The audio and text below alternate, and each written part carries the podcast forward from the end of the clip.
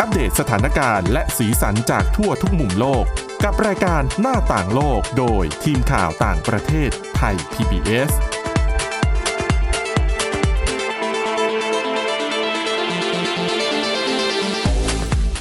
สวัสดีค่ะ คุณผู้ฟังขอต้อนรับเข้าสู่รายการหน้าต่างโลกค่ะวันนี้นะคะ พวกเราก็มีเรื่องที่น่าสนใจมากมายเลยนะคะ ไม่ว่าจะเป็นเรื่องของ Netflix นะคะ ซึ่งเป็นเอ่อเป็นสตรีมมิ่งชื่อดังนะคะ แล้วก็หนึ่งในซีรีส์ที่โด่งดังมากนั่นคือ Squid Game คุณผู้ฟังน่าจะยังจำกันได้ ตอนนั้นเนี่ยหลายคนก็บอกว่าเป็นเกมที่ อยากจะมีคนให้เกิดขึ้นจริงๆอ่ะเพื่อที่จะได้ไปร่วมเล่นแล้วก็ไป ค่ะ ชิงเงินรางวัลนะคะ ความฝันดังกล่าวเป็นจริงแล้วนะคะคุณผู้ฟังเดี๋ยวประเด็นนี้ค่ะ คุณอาทิตย์สุมนจะมาเล่าให้ฟังนะคะ แล้วก็ยังมีเรื่องราวของดิสนีย์นะคะดิสนีย์แลนด์ที่คนที่ทำสวนสนุกดิสนีย์อ่ะจะมีการจัดทัวร์แบบให้เที่ยวสวนสนุกของดิสนีย์ที่อยู่รอบโลก ประเด็นนี้เดี๋ยวคุณทิพย์ตะวันธีรนัยพงศ์มาเล่าให้ฟังกันแบบจุกๆเลยนะคะ ค่ะ เผื่อคุณผู้ฟังท่านไหนช่วงนี้เริ่มเปิดประเทศแล้วไง อาจจะเออวางแผน เป็นอีกแนวทางหนึ่งสำหรับการท่องเที่ยวนะคะ แต่ดิฉันบอก อ่ะ ต้องเตรียมเงินเยอะมาก เยอะ เลยนะ บอกไว้ก่อน นอกจากคุณทิตวันธีรนัยพงศ์คุณอาทิตย์สุโมนเรืองรัตน์สุนทรแล้วก็พบกับดิฉันสวรักษ์จากวิวัฒนากุลนะคะ สาสวัสดีค่ะ ค่ะ น่าสนใจทุกเรื่องเลยนะคะ แต่ว่าอดใจไว้ก่อนเดี๋ยวช่วงในท้ายๆนะคะ ค่ะ เดี๋ยวมาเล่าให้ฟัง เรื่องแรกน่าสนใจไม่แพ้กันนะคะ แต่ว่าจะเป็นเรื่องเครียดๆหน่อยนั่นก็คือเรื่องของสภาพเศรษฐกิจในศรีลังกา ทราบกันดีว่าโหมันแบบแย่สุดๆน่ะ มันแย่ในทุกด้านน่ะ คือพออ่านข่าวประเทศศรีลังกานี่คือ ดูไม่มีความหวังอะนะคะ มืดมน แต่ว่า ช่วงกลางเดือนมิถุนายนที่ผ่านมาค่ะรัฐบาลศรีลังกาเขามีไอเดียใหม่ในการแก้ปัญหาของประเทศ เดี๋ยวคุณสองคนฟังนะ คุณผู้ฟังด้วยนะ ฟังแล้วรู้สึกยังไง เก็บไว้ในใจ ว่าคุยกัน คือศรีลังกาเนี่ยมีทั้งปัญหาอาขาดแคลนเงินสำรองเงินตราต่างประเทศ ไม่มีเงินซื้อน้ำมันเชื้อเพลิง ไม่มีเงินซื้อของที่จำเป็นนำเข้าจากต่างประเทศนะคะข้าวของแพงหมดเงินเฟ้อคือทุกปัญหาประเดประดังนะคะแต่ว่า รัฐบาลศรีลังกาค่ะ ช่วงกลางเดือนที่ผ่านมา ออกนโยบายนะคะ แก้ไขปัญหาเหล่านี้ด้วยการให้ข้าราชการค่ะทำงานแค่ 4 วันต่อสัปดาห์ ก็คือให้หยุดวันศุกร์เพิ่มอีกหนึ่งวัน ก็เท่ากับว่าจะได้หยุดวัน ค่ะ ศุกร์เสาร์อาทิตย์ เหตุผลฟังดีๆนะคะ แหมดิฉันก็นึกว่าแบบสี่วันต่อสัปดาห์ เป็นแบบร่วมแคมเปญของอังกฤษหรือเปล่าแบบก่อน อ๋อ หน้านี้ หมา ที่ ยถึง เคยมี อ่า การทดสอบ ใช่ เออ คือถ้าเป็นเป้าหมายของเอ่ออย่างในยุโรปในชาติตะวัน ค่ะ ตกเนี่ยเพื่อให้เหมือนกับพนักงานมีมี work life balance ใช่ก็คือเหมือนกับบริหารจัดการเวลาได้ดีขึ้น มีการใช้ได้เวลาเอาไปใช้ในชีวิตส่วนตัวมากขึ้น แต่ผลงานออกมาเท่าเดิม หรืออาจจะมากกว่าเดิมใช่ ใช่ ไหม แต่ที่ศรีลังกานั้นไม่ใช่นะคะ ถ้าให้คุณฟังเหตุผลแล้วจะอึ้ง ค่ะ รัฐบาลบอกว่าเหตุผลที่ให้ข้าราชการเนี่ยทำงานแค่ 4 วันต่อสัปดาห์ เพื่อที่จะได้เอาวันเวลาว่างที่เหลือไปปลูกผัก ปลูกทำไมอ่ะ คือเก็บผลผลิตทางการเกษตรมาจำหน่ายดิฉันว่าหา อ่ะ ราย ให้คุณได้อาทิตย์ เสริม ใกล้เคียง ดิฉันไม่ใช่คุณอาทิตย์สมบูรณ์ลองเดาว่าเพราะอะไร ค่ะเพราะอะไรแต่คะคุณเฉลยไปแล้วไง อ๋อ ดิฉัน ไปป น่ะ ลูก ชิงก่อนเลย ปลูก กลัวโดน ผัก แย่งพื้นที่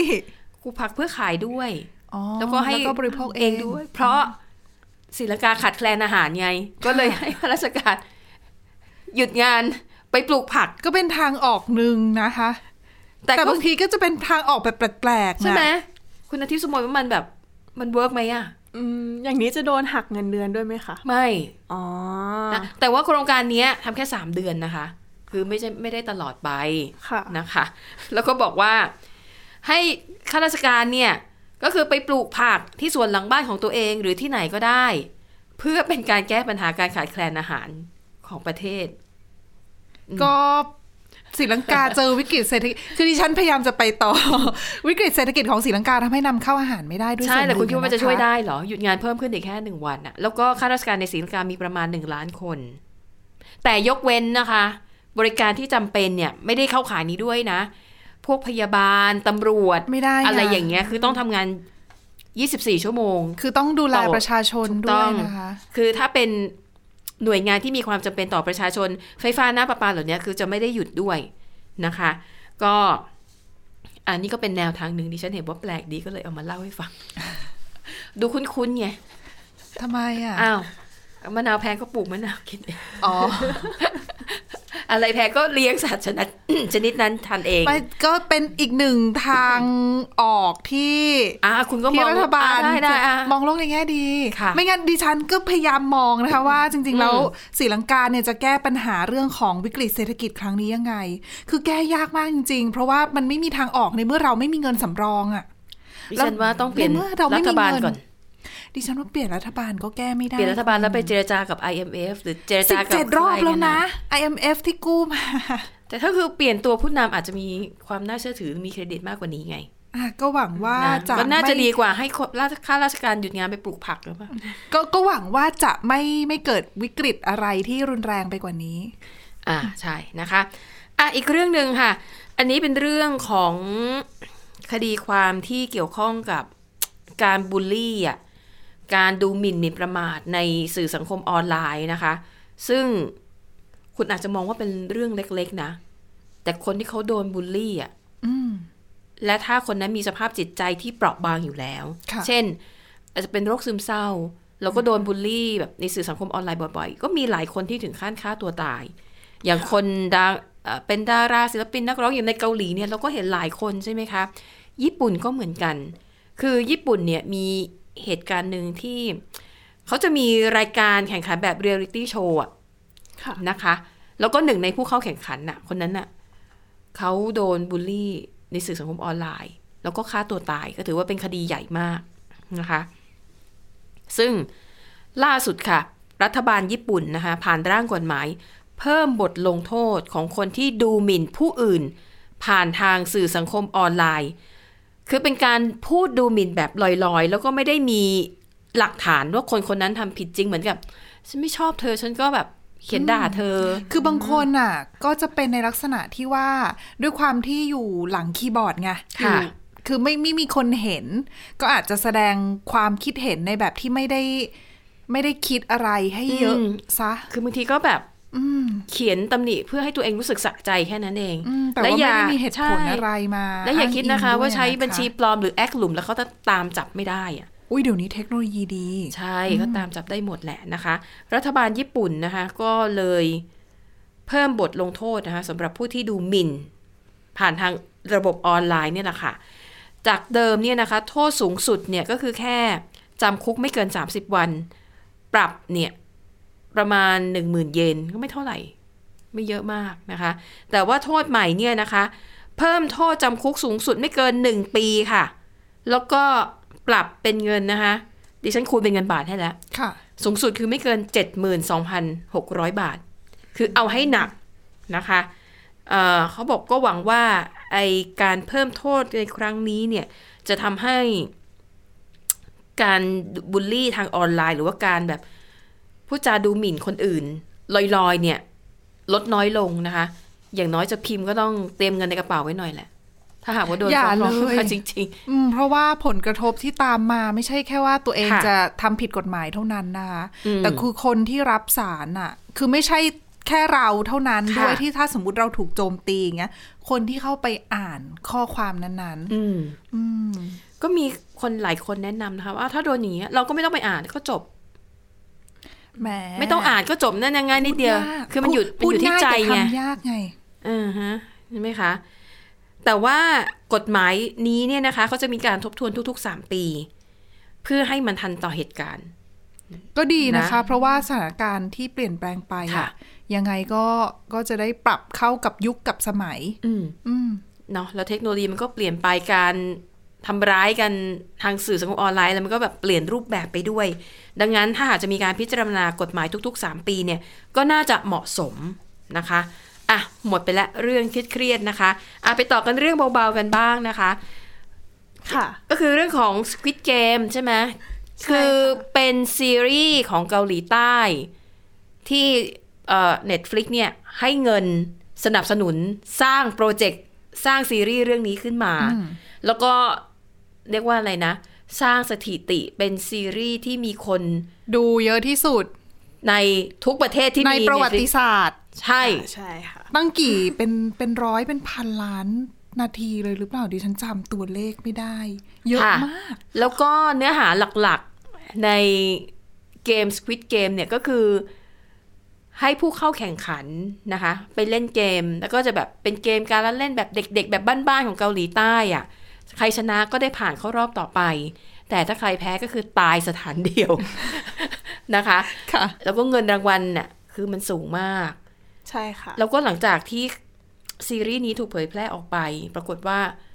มีคนจำนวนมากโทรไปในเบอร์โทรศัพท์ที่มันปรากฏอยู่ในซีรีส์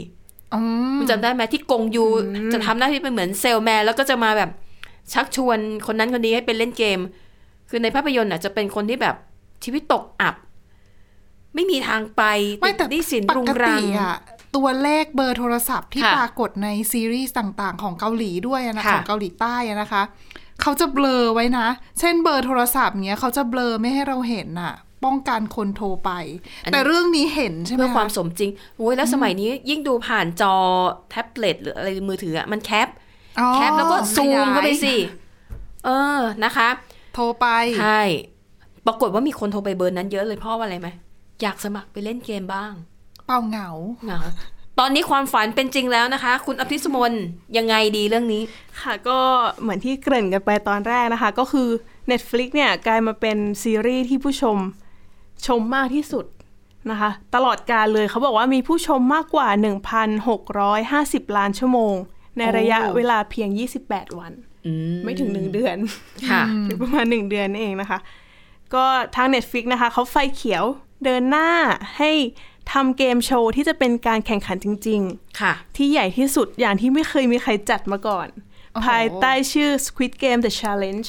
ค่ะ ค่ะก็ถือเป็นการนำซีรีส์เรื่องนี้มาต่อยอดนั่นเองนะคะ เกมโชว์ที่ว่านะคะ ก็จะมีการแข่งขันจริง จะจัดขึ้นเนี่ย จะทุ่มเงินรางวัลสำหรับผู้ชนะจากผู้ที่เข้าแข่งขันที่มีอยู่ทั้งหมด 456 คน อุ้ยเขา เขาทุ่ ทุ่ม ม ในซีรีส์เลย เขาน่าจะ ใช่ค่ะ ตั้งใจนะดิฉัน เฮ้ย ว่า เหมือนกันใน เป็ ซี น รี รี ส์ ตี้ เหรอ โชว์ไงก็ แล้ว ต้อง แล้วจะ มีาร ต้อง วา ถูก แผน ยิงตายเหมือน ในซีรีส์ด้วยไหม ไม่มั้งหรือเปล่า ค่ะ อ่ะ ซึ่งเขาตั้งเงินรางวัลนะคะ ไว้ที่ 150 ล้าน5แสนบาท โอ้โห ค่ะซึ่งทางบริษัทบอกว่าเป็นเงินรางวัลที่มากที่สุดในประวัติประวัติศาสตร์ของเรียลลิตี้ทีวีเลย คือให้จริงใช่ไหมแต่ไม่ตาย นะ เกมนี้ไม่ตายนะ ให้จริงแต่ให้กระจายไปไง ไม่ใช่ให้แบบผู้ชนะแค่หนึ่งเดียว เหมือนในซีรีส์ อ๋อ เพราะในซีรีส์อ่ะคนที่รอดชีวิตเพียงหนึ่งเดียวจะได้เงินทั้งหมด ไม่แต่ว่าอีกสี่เดี๋ยวนะ 456 คนใช่ไหมคะ เออ ดังนั้นตาย 455 คน แต่เรลิตี้อันนี้ไม่มีใครเสียชีวิตนะ รับรอง ทางผู้จัดน่าจะพูดอย่างนั้น ค่ะค่ะส่วนในเรื่องของรายละเอียดนะคะ การแข่งขันเนี่ยจะจัดขึ้นมีทั้งหมด 10 ตอน ค่ะ ซึ่งก็จะมีการเล่นเกมหลายเกมที่อยู่ในซีรีส์แล้วก็จะมีเกมบางเกมที่เพิ่มเติมเข้ามาด้วยนะคะ ค่ะ แล้วก็โดยเรียลลิตี้โชว์ครั้งนี้นะคะ จะถ่ายทำในสหราชอาณาจักร แล้วก็ล่าสุดเนี่ยได้เปิดรับผู้เข้าร่วมเล่นเกมที่พูดภาษาอังกฤษได้เท่านั้น เอาและเราได้แล้ว เดี๋ยวเตรียมสมัคร แต่เราสื่อสารกับเขาไม่ค่อยรู้เรื่องเนอะ ได้ได้น่าจะพอได้แหละเออ แต่ดิฉันว่าคนที่ไปเล่นตะวันตกเขาส่วนใหญ่แน่เลยอะ แต่เงินรางวัลน่าสนนะ คุณเราลาออกจากงานแล้วเราไป ไปแบบฝึก แล้วเกิดเราแพ้ล่ะ ฝึกตัวเองอะไรอย่างเงี้ย เราแพ้แล้วเรากลับมาไม่ได้ เราอาจจะได้เงิน น รางวัลรองรองก็ได้ ดิฉันขอเล่นเกมไหมเนี่ย คุกกี้น้ำ เจาะ ตาลอะ เจาะแผ่นน้ำตาลใช่ไหม ใช่ ดิฉันอยากกิน แต่อย่าง ชอน้บอยเราได้ ของหวาน แล้ว เราพูดภาษาอังกฤษพอได้ พอ ได้ พอได้จะไปสมัครได้ อ่ะ แล้วยังไงต่อ ค่ะค่ะพอพูดถึงซีรีส์จาก Netflix แล้วก็จะอยากพูดถึง Netflix สักนิดนึงแล้วกันนะคะ ค่ะ คือ Netflix นะคะ ผู้ก่อตั้งแล้วก็เป็น CEO เนี่ยคือคุณ Reese Hastings นะคะ ค่ะ เขาบอกว่าเริ่มไอเดียเนี่ย ได้มาจากการที่เขาเคยไปเช่าภาพยนตร์จากร้านคือสมัยก่อน เช่าวิดีโอเทปใช่ไหม อ่าใช่ค่ะ อุ้ยทันหรือเปล่าคนที่สมนทันหรือเปล่าโอเค ทันหรอทันเหรอ ที่บ้านพาไปเช่ายังทันอยู่ค่ะ โอ้ไม่น่า ดิฉั เชื่ น อเนอะ ดิฉันเช่าแบบเป็นม้วนม้วนๆนะม้วนละสิบบาท เก่ามาก ค่ะอ่ะ เขาได้ไอเดียจาก ใช่ค่ะ ธุรกิจร้านเช่าวิดีโอเทป ใช่ค่ะก็คือเขาเนี่ยเอาไปคืนไม่ทันกำหนด เหมือนเหมือนกันเนี่ย ใช่ค่ะ แล้วก็เลยโดนปรับเงิน ค่ะ แล้วไอเดียก็เกิดตรงนี้ค่ะ เขาบอกว่าถ้าเสียเงินไปขนาดนี้แล้วเนี่ย ถ้าชมภาพยนตร์ได้ แบบไม่จำกัดเนี่ยก็น่าจะเป็นเรื่องที่ดี ค่ะ ค่ะ แต่ราคาที่ Netflix เก็บนั้น แต่ก็ไม่ได้ ไม่ได้แพงขนาดนั้น ไม่ ใช่ ดิ ไหม ฉัน คะ ก็ถือว่าคุ้ม อ่าใช่ สำหรับคนที่ดูไง คือถ้าแบบซื้อแล้วไม่ค่อยได้ดูดิฉันว่ามันก็ แต่ดิฉันก็ซื้อแต่ก็ไม่ค่อยได้ดูนะคะ แต่มันเป็นยุคนี้อะมันเป็นแบบทีวีออนดีมานอะไรอย่าง เหมื เงี้ อยนมีไว้แล้ว ค่ะ อุ่นใจ ค่ะ เรานอกเรื่องอีกแล้ว กลับมาเน็ตฟลิก ค่ะ ต่อมานะคะ ในปี 1997 นะคะ ธุรกิจ Netflix ก็เริ่มขึ้น แต่ตอนแรกเนี่ยเป็นบริษัทที่ให้เช่าแผ่น DVD ค่ะ ค่ะ แต่ก็มีการติดต่อทางอีเมล แล้วก็ทางบริษัทก็จะส่ง DVD ไปให้นะคะ แล้วก็ต่อมาในปี 1999 ก็เลย เริ่มหันมาใช้ระบบลงทะเบียนเป็นสมาชิกรายเดือนนะคะแทนการเก็บค่าเช่าทีละเรื่อง อืม ใช่ ค่ะ ก็เหมือนแต่พอเพียงไม่นานเขาก็รู้สึกว่าระบบเนี้ยเวิร์กนะคะ ก็คือมีคนมีผู้บริการทะลุหนึ่งล้านคนเป็นครั้งแรก ในระยะ คือ เวลาสี่ปี คือเมื่อก่อนเนี่ยมันเป็นยุคที่เราจะเช่าเรื่องไหน เราก็ไปจ่ายเงินเนาะ ใช่ค่ะ แต่ว่าอันนี้มันก็เหมือนเป็นการแบบบุกเบิกว่าคุณจ่ายสมาชิกไปเลยเท่าไหร่แล้วคุณอยาก แล้วก็ดู จะ แบบบุฟเฟ่ ดูเท่าไหร่ก็ดูไปเลย ค่ะ ะ เออคนที่รักหนังมีเยอะแยะนะคะ ใช่ค่ะ ค่ะ ต่อมาในปี 1000 อ่ะ ขออภัยค่ะ 2007 นะคะ Netflix ก็เริ่มหันมาให้บริการผ่านบริการสตรีมมิ่งบนอินเทอร์เน็ตน ค่ะ ก็มีทั้งผ่านแอปพลิเคชัน แล้วก็เว็บไซต์นะคะ แล้วพอในปี 2010 นะคะ ก็เริ่ม คือตอนแรกเนี่ยให้บริการแค่ในสหรัฐก่อน ค่ะ พอในปี 2010 ก็เริ่มให้บริการที่แคนาดา แล้วก็ต่อมาก็ขยายมาเรื่อยๆเรื่อยๆอะค่ะ จนถึงบ้านเรา อืมค่ะ ใช่ค่ะ แล้วก็ Netflix ก็ไม่ได้หยุดแค่ให้บริการสตรีมมิ่งเท่านั้นนะคะ เขาก็มีซีรีส์เป็นของตัวเองด้วย ใช่ใช่นะคะ ใช่ ส เป็น วิตเกมก็เป็นหนึ่งในนั้น เป็นเจ้าแรก ๆ เลยไหมคะ ที่จ่ายเงินลงทุนให้กับบรรดาผู้พัฒนาผู้ผลิต น่าจะอย่างนั้นเพราะว่า อิสระ รายอื่นที่เข้ามาลงเล่นในตลาดเนี่ยเขามีหนัง ตามหลัง เขามีหนังเขาอยู่แล้วอ๋อ ไง อาใช่ HBO HBO เอ่ย Disney เอ่ย เอ่ย เขามีหนังของเขาอยู่แล้ว เขามีโปรดักต์อยู่แล้วแต่ Netflix เนี่ย คือไม่ได้ จะ มี ต้ อะ อง ไร สร้างจักรวาลของตัวเอง ถูกต้องนะคะ แต่ก็ถือว่าเป็นคอนเซปต์ที่น่าสนใจแล้วก็ อืม มันเหมือนกับเป็นการเปิดโอกาสให้กับผู้สร้าง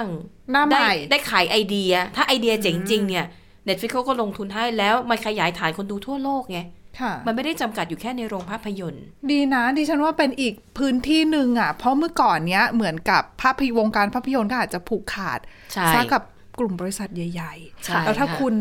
ไปไม่คือเข้าไม่ถูกช่องหรือว่ายื่น อืม แล้วเขาไม่ถูกใจ ค่ะ รู้สึกว่าไม่ใช่เทรนด์ที่เขากำลังตาม หรือว่าเป็นประเด็นที่เขาอยากจะได้อะไรเงี้ยบางทีก็ผู้ ไม่ไม่ผ่าน อืมผู้ แต่ ผ อย่าง ลิตก็ไม่ได้เกิดนะ เด็ดฟลิกเนี่ยที่ดิฉันชอบก็คือว่าบางทีเขาจะให้โอกาสผู้สร้างรายเล็ก ๆ อย่างบางทีมันจะเป็นซีรีส์แล้วเป็นเรื่องสั้น อืมเดี๋ยวนี้เยอะมาก บางเรื่องสั้นขนาด 2 นาทีอะแต่ ใช่ ว่าคือเขาขายไอเดียที่ ค่ะ เหมือนกับไม่ได้เน้นเงินอะแต่เน้นไอเดียที่มันแปลกใหม่สร้างสรรค์ เป็นตัวจุดประกายอะไรแบบเนี้ย บางทีดิ ะคะ ฉันดูแบบเป็นคลิปสั้นแบบสองสามนาทีอย่างเงี้ยที่ ค่ะ เป็นซีรีส์ตกใจนะคะ คือตอนแรกเปิดมาดูไม่คิดว่าจะสั้นขนาดนี้ ใช่ พอแบบจบเอ้าจบแล้วเหรอ สอง เ นาที ยัไต่อ จบ นะคะอ่ะก็ลองลองไปหาดูกัน แต่ว่าของ ก็แปล ส ก ตรีม ใหม่ มิ่ง ดี แพลตฟอร์มอื่นๆ ก็จะเขาก็หลังๆ ก็เริ่มทำอะไรที่แบบ ค่ะ ใช่ คล้ายๆกันก็ลองไปดูกันละกัน ค่ะ นะ ก็ คะ น่าสนใจดีอ่ะ อ่ะนะคะ เรื่องต่อมาไหน ค่ะ ๆก็นะคะ พูดถึงเรื่องบันเทิงแล้ว อันนี้พาไปเที่ยว ค่ะ จริงๆเนี่ยเป็นเรื่องของที่เหมาะกับคนที่คลั่งไคล้สวนสนุกดิสนีย์ ค่ะ มาก ๆ นะ เพราะว่าอันนี้เป็นโปรแกรมทัวร์รูปแบบใหม่ที่ทางดิบริษัทดิสนีย์เนี่ยเขาจัดขึ้นมานะคะ ค่ะ ชื่อทัวร์เนี้ย ชื่อว่า Disney Parks Around the World a Private Jet Adventure ค่ะ อืม ชื่อเนี่ยอาจจะสื่อถึงโครงการแล้วนะคะ เป็นโปรแกรมทัวร์ค่ะ ที่ทางดิสนีย์จัดสำหรับแฟนๆดิสนีย์โดยเฉพาะแค่ 75 คนนะคะ รับเพียงแค่ 75 คน จะพาทั้ง 75 คนนี้ไปเดินทางทัวร์รอบโลก ตอนหนึ่งกลุ่ม เขาบอกแค่รับแค่ 75 คนไม่ได้บอกว่าจะมีหลายกรุ๊ปด้วยนะ หมายถึงว่า 75 คนเนี้ไปเที่ยวพร้อมกันทีเดียวเลยหรือเปล่า ใช่ค่ะ ทั้งกลุ่มเนี้ยไปด้วยกันเลย 75 คน แล้วเขา ค่ะ มีแบบเครื่องบินเช่าเหมาลำอะไรอย่างนี้ไปด้วยไงแล้วไปเที่ยวรอบโลกเนี่ยเขาบอกว่าจะเที่ยวกันทั้งหมด 24 วัน เริ่มทัวร์เนี่ยกรกฎาคมปีหน้า แต่ไปเนี่ยไปเที่ยวที่ไหนบ้าง ดิสนีย์จัดทัวร์ทั้งทีแน่นอน ก็ไปเที่ยวสวนสนุกดิสนีย์ค่ะ ดิฉันถึงบอกว่าต้องเอาใจคนที่ชอบดิสนีย์จริง ๆ นะ คือดิสนีย์ปัจจุบันเนี่ยมีสวนสนุกอยู่ทั้งหมด 12 แห่งนะคะ ค่ะ กระจายอยู่ตามประเทศต่างๆ ทั่วโลกนะคะ มีอยู่ทั้งหมด 7 เขาเรียกว่าอะไรเจ็ดเมือง ค่ะ แต่ 12 แห่งก็คือมีที่แคลิฟอร์เนียของสหรัฐอเมริกานะคะโตเกียวญี่ปุ่นเซี่ยงไฮ้จีนฮ่องกงนะคะ แล้วก็มีปารีสฝรั่งเศส แล้วก็ฟลอริดา ซึ่งที่ฟลอริดาเนี่ยเป็นดิสนีย์เวิลด์ ค่ะ ดิสนีย์เวิลด์เขาจะมีหลายปาร์คอยู่ในนั้น ดังนั้นเนี่ยสวนสนุกทั้งหมดที่รวมอยู่เนี่ยใน 7 แห่งเนี้ยก็คือจะมีทั้งหมด 12 12สวนสนุก อืม เขาโปรแกรมทัวร์นี้พาไปทัวร์ทั้ง 12 แห่งนะคะ โอ้โห นั่งเครื่องเล่นกันจนแบบ เบื่อเลยอะ เนาะ คือคือถึงบอกว่าต้องเป็นคนที่ชอบจริง ๆ แต่ว่า ค่ะ คือแต่ละสวนสนุกเนี่ยเขาจะมีจุดเด่นแตกต่างกันออกไปไง อืมค่ะ คือการจัดวางคือถึงแม้ว่าเครื่องเล่นบางอย่างเนี่ยจะมีคล้ายๆกัน แต่ว่าก็จะมีจุดเด่นที่แตกต่างกันออกไป รวมทั้งกันเอ่อเช่น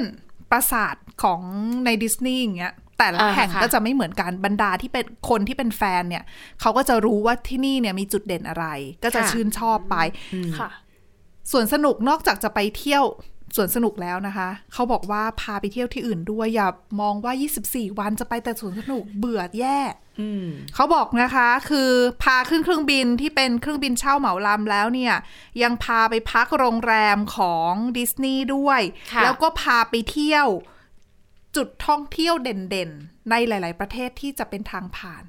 เช่น พาไปดูทัชมาฮาลในอินเดีย อ๋อ แล้วก็พาไปทัวร์พี ค่ะ ระมิดของอียิปต์ด้วย ก็ดีนะกันเบื่อ ใช่ แล้วเขาบอกว่าคนที่ไปเที่ยวเนี่ยจะได้เป็นแขกในบ้านพัก แล้วก็ในฟาร์มของจอร์จลูคัสด้วย ค่ะ ที่อยู่นอกซานฟรานซิสโก ก็คือเป็นทัวร์ที่แบบอัดเต็มมากแล้วเขาบอกว่ารับแต่ VIP นะคะ ค่ะ ราคาที่ต้องเป็น VIP เพราะราคานี่แหละค่ะ ค่ะ คุณอาทิตย์สุโมน คุณสอนลักษณ์และคุณผู้ชมคุณผู้ฟัง เที่ยวกี่ ดว่า วันนะ ราคา เจ็ดสิบ 24 24 วันรับ เดือนหนึ่ง 75 คน เดือนหนึ่ง แวะหลายประเทศทั่วโลก ได้รับการรับรองดูแล อย่างอย่างประหนึ่งลูกค้า VIP แล้วจะได้เจอได้พูดคุยกับบรรดาผู้นำด้านธุรกิจของดิสนีย์ด้วย ค่ะ แล้วก็คนที่สร้างภาพยนตร์สร้างสวน อืม สนุกอะไรอย่างเงี้ยของดิสนีย์ก็ได้พูดคุยกับเขาเหล่านี้ด้วย คุณคิดว่าราคาค่าทัวร์นี้ต่อคนเท่าไหร่ เดี๋ยวนะ เกือบเดือนหนึ่งหรอ คำนวณยากละ ทุกอย่าง all include นะคะ ยกเว้นค่าตั๋วเครื่องบินเพื่อไปขึ้น เอ่อต้น เครื่บิ ทาง ต้นทางกับขากลับบ้านคุณน่ะ มีแค่นั้นที่ต้องจ่ายเอง ดิฉันให้ล้านห้าหนึ่งล้านห้าแสนบาท 1นึ่งล้านห้าแสนบาท อ่ะคุณอาทิตย์ทุกคนคุณสู้ราคาเท่าไหร่ อ่ะสู้ค่ะ เอาสักสองล้านแล้วกันค่ะ โอ้โหนะคะ หลักล้านจริงค่ะ อืม สามล้านแปดแสนสี่หมื่นบาท สามล้านแปดแสนซื้อบ้านได้หนึ่งหลัง 24 วันคุณ เขาบอกว่าคิดราคานะคะ ต่อคนเนี่ย อยู่ที่ประมาณ 1 1 0 0 0 0 ดอลลาร์สหรัฐ ค่ะ แต่นี่คือแพ็กเกจนี้คุณต้องซื้อสองคนนะ คือหมายถึง อ้าวเหรอ ว่าคือหมายถึงคุณต้องคูณสอง สามล้านแปดนี่คือราคาต่อหัว แต่ ถูก คุณต้อง แต่ ไปเป็นคู่ ต้องไปสองคน ไม่อย่างนั้นถ้าคุณจะหาคนไปด้วยไม่ได้ คือประเด็นหาคนไปด้วยต้องหาคนจ่ายเงินเองด้วยไง